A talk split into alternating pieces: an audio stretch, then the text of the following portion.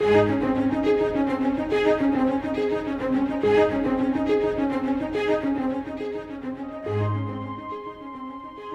rise and fall, kingdoms come and go. Only the eternal God stays the same, and only His truth provides the solid foundation for our own beloved country. Join Scott Pauley as we examine the unchanging truth of God's Word.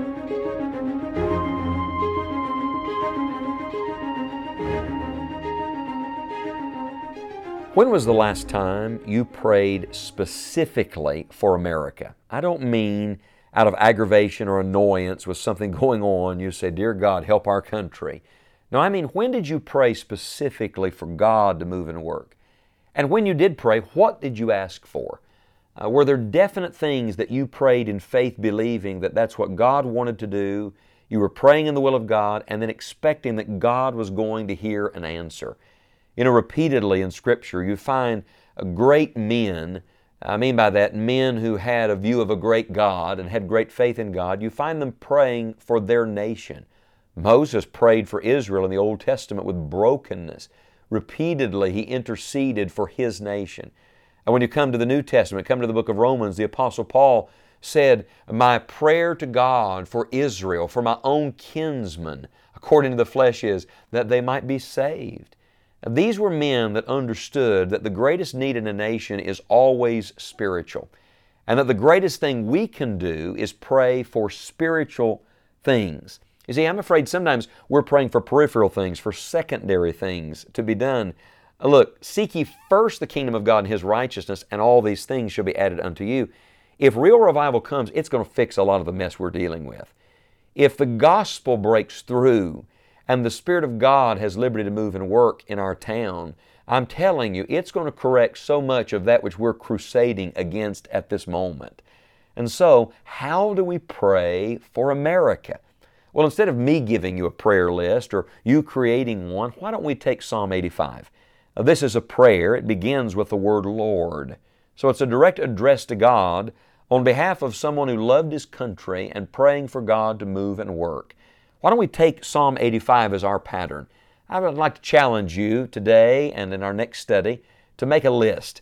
Get a pen or pencil, get a piece of paper, and write these down. I'm going to give you 10 of them.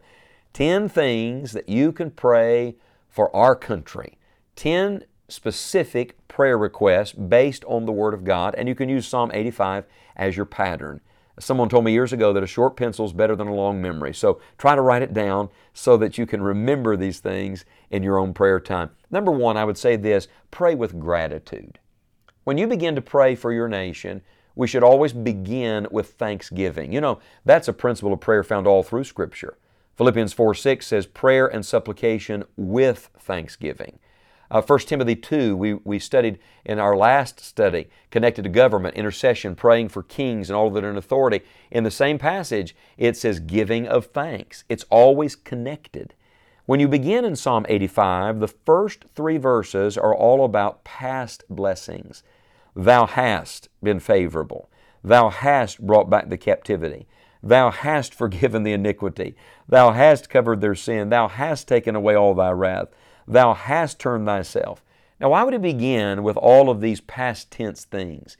He's looking at past blessings for two reasons. Number one, to give God glory. We enter into His gates with thanksgiving and into His courts with praise. God inhabits the praises of His people. Before you ask God to do something now, why don't you thank Him for what He's already done? And frankly, in our own beloved country, we have much to be thankful for. What a heritage we have been given. Uh, what an amazing country God has allowed us to, to grow up in and be a part of. What liberty we have enjoyed. What a price has been paid for that freedom. We should begin by thanking God for all of that. But not only are you entering into the presence of God with that praise, but my friend, your own faith is going to grow.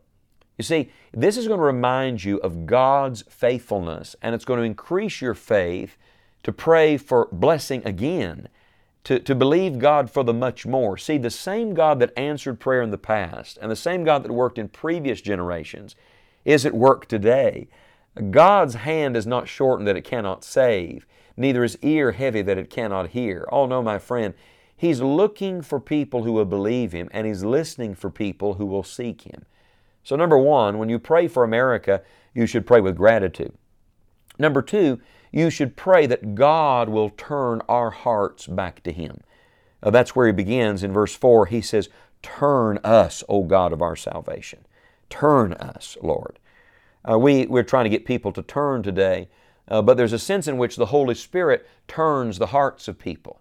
He, he brings the prodigal to himself, and then the prodigal responds to that revelation. It's interesting, but in Psalm 85, verse 3, he references the fact that in the past God has turned away from his anger, but now he says, Turn us. Turn us. It's reminiscent of the words of Jeremiah, the weeping prophet, in Jeremiah 31 18, when he said, Turn thou me, and I shall be turned. More than we need Him to turn, we need to be turned. Now, certainly, we are praying that God will hold back His judgment. He says in the rest of uh, Psalm 85 and verse 4, Turn us again, O God of our salvation, and cause thine anger toward us to cease. He's saying, Turn your anger away. But notice the divine order. God's anger will be turned away when we're turned back to Him. Let's pray that individuals, that families, that communities will be awakened and turned back to God. Do you believe that's possible?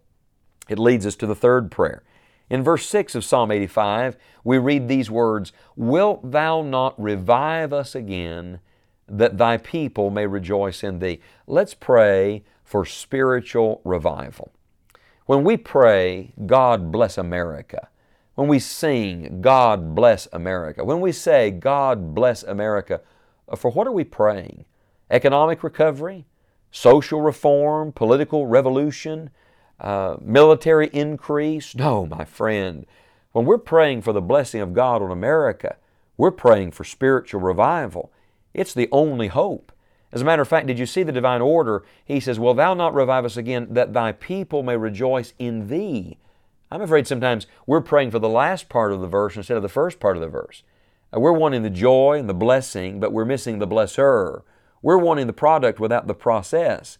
We must pray for a spiritual revival. By the way, when we pray for spiritual revival, what does that mean? I'm afraid too often when people are praying for revival, what they're really praying for is that everything will stay the same uh, that their children and their grandchildren will have the same country. But actually, that's not the right motivation for a spiritual uh, prayer for revival. The motivation is this Lord, change anything that needs to be changed. You see, when real revival comes, it doesn't leave things stagnant and status quo, it doesn't leave it the same. It changes what needs to be changed. Uh, we must pray with a repentant heart toward revival. And then let me give you one more today. Number four, add this to your list. When you're praying for America, when you're praying for our country, pray that we might see and hear God. Listen to the words of verse 7 and 8 Show us thy mercy, O Lord, and grant us thy salvation. I will hear what God the Lord will speak. Do you see it? He said, Show us, let us see you at work, Lord. Let us see your mercy.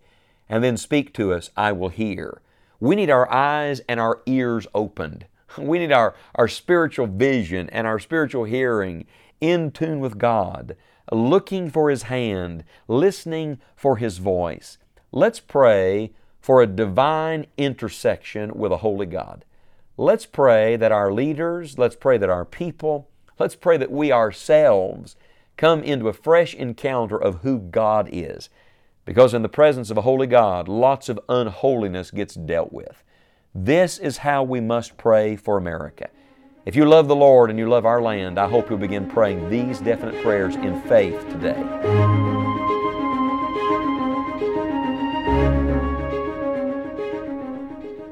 The greatest work a Christian can do for his country is pray. Would you join us today in praying for America? We have a blessed heritage, and yet we are a needy people.